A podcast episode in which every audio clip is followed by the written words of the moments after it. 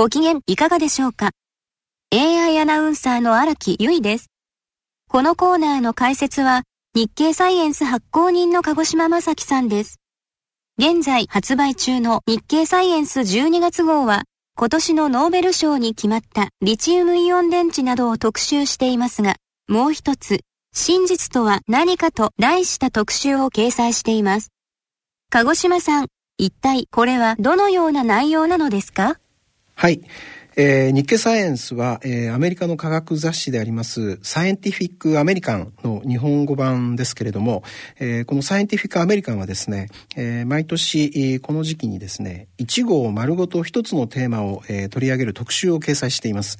でその特集が今年はですねえー、Truth, Lies and、えー、Uncertainty、えー、でして、えーまあ、真実と、えー、嘘、えー、不確実性、えー、の3つについて、えーまあ、3部構成で、えー、取り上げています。特集の第1部では、真実を取り上げていますね。はい。えー、科学はですね、えー、真実と偽り、まあ、真偽をですね、えー、決める客観的な物差しだと言われていますけれども、えー、実は客観的な真実というのはですね何かということを決めるのは、えー、科学にとっては実は難しいんですね。えー、例えば物理学ですけれども、えー、科学の中でも物理学というのは、まあ、人間の活動の中で、えー、真実がクリアカットな唯一の領域だと思われています、えー、つまりどういうことかと言いますと、えー、物理法則というものは、えー、現実の世界を数式で、えー、厳密に定義して、えー、実験によって、えー、裏付けたりして、えー、きちんとした答えを、えー、私たちに与えてくれます。えー、誰にとっても、えー、どこであっても、えー、同じ一つの物理法則というものが当てはまるというわけですね。で、物理学はですね、まあ、より良い、より広いですね、えー、領域で真実を探求するための、えー、基盤にもなっているわけですけれども、えー、物理学が他の学問の礎となったことで、えーまあ、全体としてあらゆる現象というものは、えー、物理的に説明できるという考え方、えー、自然主義的な世界観というものが構築されました。えー、ところがですね、えー、物理学が、まあ、私たち大半の人にとってはですね、えー、最も純粋に真実を追求する学問だと、えーまあ、考えている一方でですね当の物理学者の皆さんというのはですね必ずしもそう思っていないんですですね。えー、物理学者は、えー、真実がそこにありそれを見つけられると思ってはいるんですけれども一方でですね、えー、疑念や不安を抱いています。えー、12月号ではですね、えー、物理学におけるリアリティと題した、えー、記事においてですね、えー、その辺を紹介しています。えー、もう少しご紹介しますと、えー、こうした不安というものはですね、えー、基礎物理学の分野で顕著に見られるそうです。え、例えばですね、えー、セルン、えー、欧州合同合同原子核研究機関の大型の加速器 LHC なんかではですねこのところ新たなその現象が、えー、確認されていないことに対してですね多くの物理学者がですねやきもきしているそうです、えー、つまりですね次の段階の物理法則を導き出したいんだけれども、えー、手がかりとなるデータが得られていないということなんですね。えー、最も揺るぎなく確立している理論でさえもですね真実は捉えるどころがなくて、えー、量子力学なんかはですね最も精密に検証されてきた理論ですけれども、えー、その解釈というのは未だ不可解な状態にあると考えられています。物理学の研究者は不安と疑念に揺れ動いているのですか？はい、えー、基礎物理学においてはですね、えー、きちんと確立されているように見えることでも、えー、驚くほど微妙な、えー、場合が、えー、あるそうです、えー、例えばですね観測者が目にする素粒子の数というのは、えー、観測者自身の運動の状態によって変わります、えー、そのためにですね不変量とは言えず客観的事実とは認められないわけです。また、えー、素粒子の集団というのはですね、えー、個々の素粒子の性質を超えた集団としての性質を持つことがあります。えー、量子もつれであるとか、えー、ボース・アインシュタイン凝縮などがこれにあたると考えられています。びっくりしました。わかりました。続いて特集の第2部では、嘘を取り上げていますね。はい、えー、第2部の、えー「嘘をつく動物たち」という記事ではですねさまざまな動物の嘘を紹介しています。まあ、あの人間は相手を欺いたりするわけですけれども動物も偽りの情報を発信してですね相手を騙しているそうです、えー、イカなんかはそうした、まあ、偽の情報の発信の名人で、えー、体の表面の色をですね素早く変えて偽装したりしているわけですね。であのオーストラリアの海のイカでありますモーニングカトルフィッシュというイカがいるんですけども、えー、その欺き方っていうのはこんな感じだそうです、えー、一匹のオスがですねお目当てのメスとそれからライバルのオスに左右を挟まれる格好で泳いでいる場合、えー、正反対の2つの情報をですね、えー、信号として提示するそうです。どういうことかと言いますと、えー、自分の体の左側からは、え、左にいるメスに向けた通常のオスの求愛信号を出す。それから体の右側からはですね、えー、まあメスになりすましてですねメスの典型的な信号を発するんだそうです。でこれを見たですねライバルのオスからするとですね、えー、このオスがですねまるで別のメスに見えるそうでどうやらこういうことをやってですねメスを獲得しているようです。面白いですね。他にどんな生物の嘘がありますか？はい、えー、アフリカの砂漠に住む鳥のですねクロオウチュウという鳥がいるんですけれども、えー、この鳥はですね、えー、自分を捕食する、まあ、敵捕食者をですね、えー、見つけると警戒の声アラームコールを発します。でこの鳥のこの警戒の声というのはですね、まあ、仲間のクロオウチュウだけでなくてですね近くにいる他の動物にも有益なんですね。例えばミーアキャットなんかはですねこれを聞いてですね安全な場所へ急いで隠れるそうなんです、えー、でところがですねクロオウチュウというのは 嘘をつくことがあります、えー、例えばですねヤモリなんかの獲物をですねミーアキャットが持っているのをクロオウチュウが見つけますとですね、えー、この鳥はですね、え自分の危険な敵であります捕食者などがいないのにに、えー、まあ、偽りの警戒の声を出すんだそうです。で、これを聞いたミーアキャットはですね、獲物のヤモリをその場に落として逃げ去ってしまって、えー、クロウチュウはその獲物をですね、まあ、くすねるというわけです。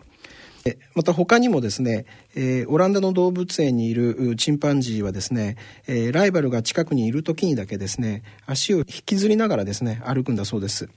まあ、哀れみを買おうとした偽の仕草だと考えられています。面白いですね。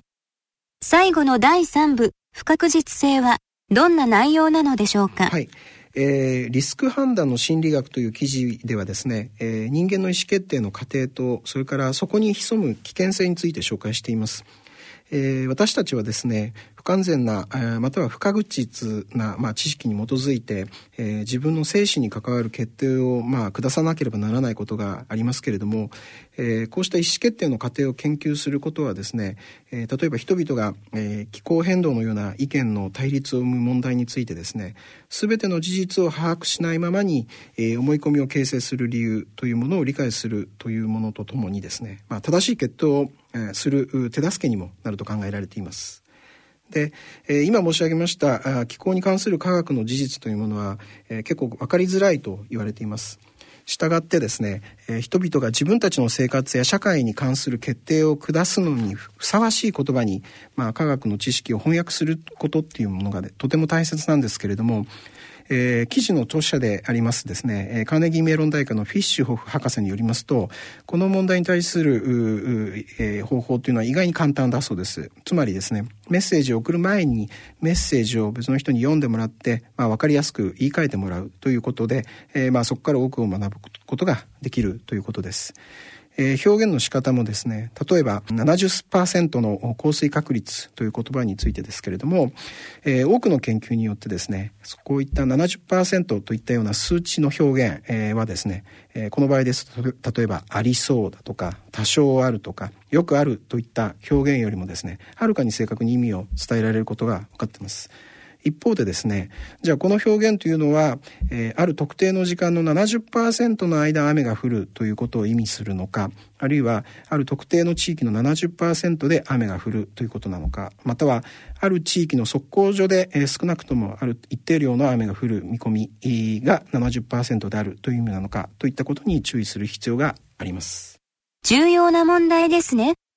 他にもリスクを避けるための手立てはありますか？はい。えー、人々はまあ事実には同意してもその事実に対してですね何をすべきかに関しては意見が異なることがあります。えー、一部の人にとってはですね賢明な、えー、解決策に思われることでもですね他の人には例えばコストがかかりすぎるとか不公平だと感じられる場合があります例えば、えー、炭素の排出量取引制度の目的がですねその炭素の排出削減を促すことなんだと理解している人でも、えー、この制度がですね環境保全地球温暖化の防止というよりも、えー、銀行の利益金融機関の利益になると考えているかもしれません。えー、科学を知ることっていうのはですね必ずしも科学に同意することを意味するわけではありません不確実性というと最近はネットで動画の捏造や偽情報の拡散などが問題になっていますね。第3部の情報操作社会に生きるという記事はそのあたりのことを解説しているのですか？はい、えー、記事によりますと、えー、インターネットの誤った情報っていうのはですねまあ、1990年代半ばから存在しましたが、えー、今から数年前の、まあ、イギリスで EU 離脱の是非を問う国民投票が予想外の結果と、えー、なったことであるとかそれから、えー、前回のアメリカの大統領選挙などに触発されまして、えー、多くの研究者らがですね、えー、情報を兵器として利用する方法について体系的な研究を始めました。でまあその結果ですね、まあ、人々は以前よりも、まあ、誤った情報誤情報であるとかそれから陰謀に影響されやすくなっていて、えー、政治的な混乱や経済的な混乱、特に所得格差の拡大のせいでですね、現在の制度に対する信頼というものは、まあ、低下しているということです。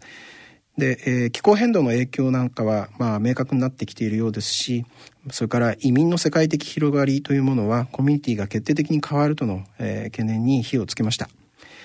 えー、社会の緊張を高めることをですね意図する悪質な組織などはですねこうした社会の傾向をよく知っているそうです、えー、そしてですね標的とする対象者をですね怒らせて興奮させるようなコンテンツを作って、えー、それらを見た人がですねその情報を伝達するように仕向けるんだそうです。でこうしたコンテンツの多くはですねまあ人々を何らかの方向に説得するというのではなくて混乱させて打ちのめして、えー、選挙であるとかジャーナリズムといった、まあ、民主主義の仕組みというものへの信頼をですね揺るがすために作られていると、まあ、記事では指摘しています。えー、このためですねアメリカでは次の大統領選に備えてですね、えー、対策は講じられているんですけれども、えー、まあ、ミスリードを誘う陰謀論的なコンテンツというものは消えることはないと見られています。でまああのコンテンツを操作して増幅する、えー、ツールというものがまあ安価に手に入るようになったためにですね、まあ、ネットユーザーなんかを、まあ、本人も知らないうちにですね偽の情報を拡散する兵器としてですね利用するっていうようなことがですね今後はもっと容易になるというふうに分析しています。まあ、私たち一人一人がですねどのようにしてこうした偽の情報に関する標的となるのかまた知らないうちに関わってしまう可能性があるのかを知ることであるとかそれから社会がいかにメッセージの人為的な増幅に弱いかということを理解することは大切なことだと思うんですけれども過剰反応してですね疑心暗鬼に陥ると陰謀論というものをさらに強めることになるというふうに記事は分析しています。複雑な問題ですね。ありがとうございました。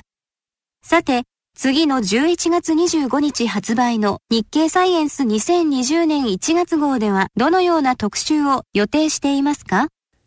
はい、えー、特集1ではですね、えー、人工知能から人工知性へと題しまして、まあ、人間の脳とですね人工知能 AI アーティフィシャルインテリジェンスですけれどもを改めて考えながらですね、まあ、人工知能は人間の脳のようにですね想像したりそれから発見したりできるのかという疑問に迫りたいと思います。それから特集2ではですね太陽の光が届かない深い海深海に生きる生物の最新の研究成果というものを紹介する予定です。鹿児島さんありがとうございました。はいありがとうございました